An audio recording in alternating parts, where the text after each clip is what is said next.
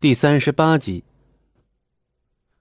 这种宝石根本就没有办法用现代的工业进行合成，物以稀为贵，因此这枚戒指的价格直接来到了四千五百万。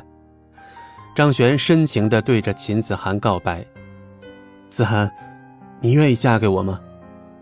秦子涵从刚才到现在，眼角的泪水就没停过，此刻更是极为感动。哼我愿意。娇嗔的声音回荡在张璇的耳边，一股喜悦之感瞬间袭上眉梢。张璇笑了起来，抱着秦子涵走到了红毯尽头。与此同时，张璇也将戒指戴在了他的手上。在场的宾客此刻都并未离开，他们都想见证这场奇特的婚礼究竟会以什么样的方式收场。张璇牵着秦子涵的手。两人缓步走到了红毯，在红毯的尽头是教堂的神父在等候二人。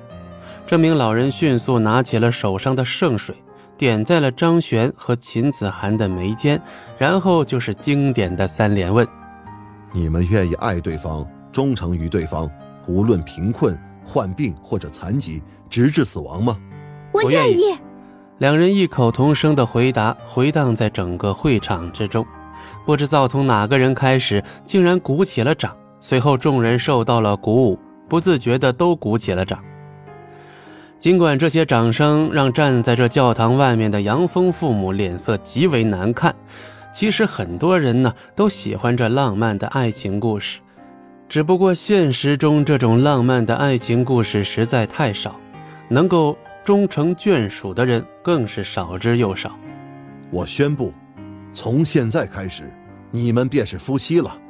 神父的话音落下，张璇和秦子涵两人拥抱在了一起，双唇紧贴。张璇终于将自己的人生目标之一实现。有兴趣和我一起出去兜兜风吗？咱俩过一个不一样的婚礼，怎么样？张璇深情地望着秦子涵。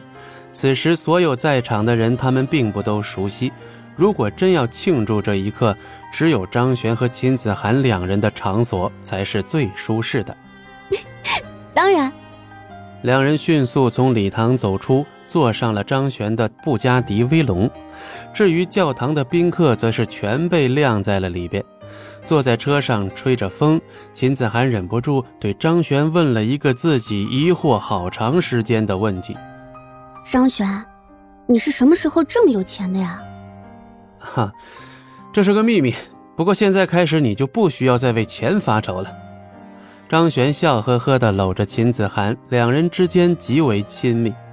但这时，张璇却突然感觉到一丝凉意从秦子涵的身上蔓延开来。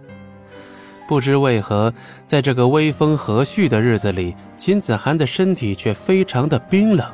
和你结婚，我已经完成了这辈子最大的愿望了。以后就算是没有我，你也必须要幸福啊！秦子涵看着张璇，不知为何眼角竟流下一滴清泪。张璇突然感到了一丝不对劲儿，你这什么意思啊？没什么。正当张璇诧异之际，脑海中也传来了一句系统的声音：“